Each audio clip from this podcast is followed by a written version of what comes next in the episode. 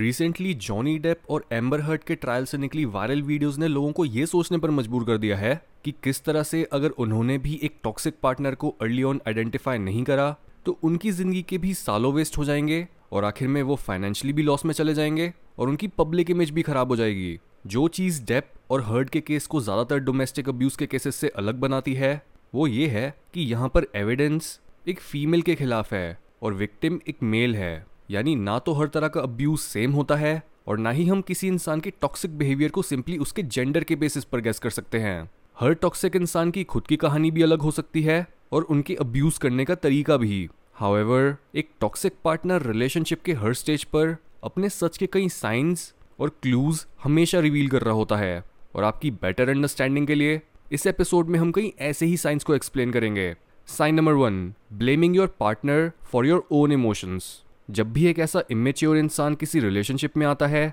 जहाँ पर ना तो उसे अपनी खुद की बाउंड्रीज पता होती हैं और ना ही दूसरे की, तब उसे लगता है कि अगर वो परेशान है तो उसे खुश करने की ज़िम्मेदारी दूसरों की है। मेच्योर होने का सबसे पहला साइन होता है कि एक इंसान खुद के इमोशंस को खुद कंट्रोल में रखना जानता है। वो ना तो बाहरी सिचुएशंस को खुद को इन्फ्लुएंस करने देता है और ना ही अपने मूड की ज़िम्मेदारी को आउटसोर्स करता है। लेकिन टॉक्सिक पार्टनर्स हमेशा आपको ब्लेम करेंगे और खुद की नेगेटिव इमोशंस की जड़ तक पहुँचने और सेल्फ रिफ्लेक्ट करने के बजाय वो बोलेंगे कि उनकी सैडनेस की वजह आप हो। ये लोगों के सबसे टॉक्सिक बिहेवियर्स में से एक है, क्योंकि बिना वजह के दूसरों को अक्यूज करने से सिर्फ़ आपका रिलेशनशिप ही खराब नहीं होता, बल्कि आप इस तरह से दूसरे इंसान का मोराल डाउन करते हो और उसे अच्छा इंसान बनने के लिए अप्रिशिएट करने के बजाय उसके मन में ये डाल देते हो कि अच्छाई करने से उसे कितनी ज़्यादा बुराई मिल सकती है। इसलिए अगर आपके रिलेशनशिप में शुरुआत में ही आपका पार्टनर आपको ब्लेम करने लगता है खुद के नेगेटिव इमोशंस के लिए तो समझ जाओ कि उसकी ये फीलिंग कुछ महीनों और सालों बाद सिर्फ़ ब्लेमिंग के रूप में ही नहीं, बल्कि lack of self awareness abuse और फॉल्स एक्यूजेशन जैसी चीज़ों के रूप में बाहर आएगी। Sign number two justifying anger as an expression of love लोग अपने बुरे एक्शंस को हमेशा कवर अप करने की कोशिश करते हैं प्यार के नाम पर। जैसे कुछ महीनों पहले विल स्मिथ की कॉमेडियन क्रिस रॉक को पूरी दुनिया के आगे थप्पड़ मारने की जस्टिफिकेशन ये थी कि वो विल का प्यार था, जिसने उन्हें क्रिस रॉक को स्लैप करने पर मजबूर करा। इस तरह का बिहेवियर यूजुअली एक लॉन्ग टर्म टॉक्सिक रिलेशनशिप में ही बाहर आना शुरू होता है, क्योंकि इस पॉइंट पर दोनों लोग एक दूसरे से डीपली अटैच तो हो पड़े होते हैं, लेकिन उनमें डिफरेंसेस इतने ज़्यादा बढ़ गए होते हैं कि वो अपनी हेट और अग्रेसिव बिहेवियर को भी प्यार समझने लगते हैं। ऐसे में अगर आप अपने पार्टनर पर चीट करो तो आप उसे भी प्यार से जस्टिफाई कर सकते हो। अगर आप किसी को थप्पड़ मारो, तब भी, या इवन अगर आप किसी को डिफेम या फिर अक्यूज करो, तब भी। अपने गुस्से को प्यार का नाम देकर, एक इंसान ये प्रूव कर रहा होता है कि ना तो वो अपने इमोशंस को ओन करने की हिम्मत रखता है, और ना ही वो ये एक्सेप्ट कर पा रहा है कि उसका रिलेशनशिप तो ऑलरेडी ओवर हो चुका है। Sign number three buying the solutions to relationship problems ऐसा भी बहुत से रिलेशनशिप्स में होता है कि जब भी उन दो लोगों के बीच में लड़ाई होती है तब एक इंसान हमेशा दूसरे को मनाता है, उसे कोई गिफ्ट देकर। अपने पार्टनर को अच्छी चीज़ों से ट्रीट करने में कोई बुराई नहीं है। लेकिन इस तरह मटेरियल चीज़ों को यूज़ करना किसी के इमोशंस को स्टेबल करने के लिए, बजाय एक्चुअल प्रॉब्लम पर ध्यान देने के, इससे ओवर टाइम प्रॉब्लम्स और बढ़ती हैं। इवन बहुत से केसेस में ये सॉल्यूशन सिंपली फ़िज़िकल इंटीमेसी के रूप में भी दिख सकता है। पर हर तरह से बात यही है कि आप अपनी प्रॉब्लम्स की जड़ तक पहुँचने के बजाय बार बार दूसरे इंसान को स्पॉइल करते हो। इस तरह से रिपीटेडली जब एक इंसान दूसरे की प्रॉब्लम को इनडायरेक्ट वेज में सॉल्व करने की कोशिश करता है तो दूसरे इंसान के पास कोई वजह ही नहीं होती खुद को चेंज करने की, या फिर अपने बुरे बर्ताव के लिए अकाउंटेबल होने की, और उसे बेसिकली एक इंसेंटिव मिल जाता है फालतू की लड़ाइयाँ करने का, क्योंकि जितनी ज़्यादा लड़ाइयाँ, उतने ज़्यादा गिफ्ट्स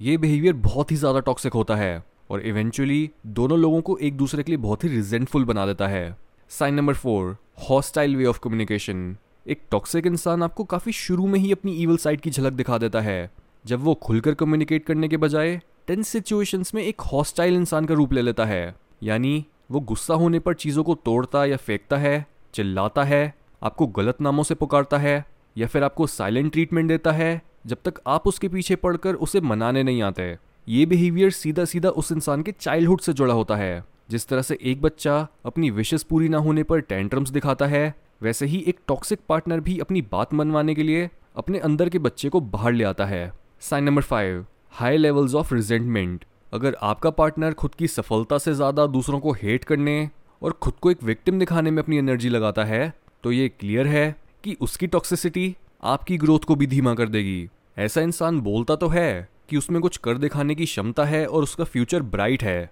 लेकिन पास्ट को पास्ट में छोड़कर मूव ऑन करने के बजाय वो एक ही जगह पर खड़े रहकर अपने दुखों की परिक्रमा करता रहता है। कोई भी सक्सेस ड्रिवन इंसान इजिली फेलियर का शिकार बन सकता है, अगर उसके सबसे करीबी लोग मीडियोकर और कंप्लेनर्स हो तो।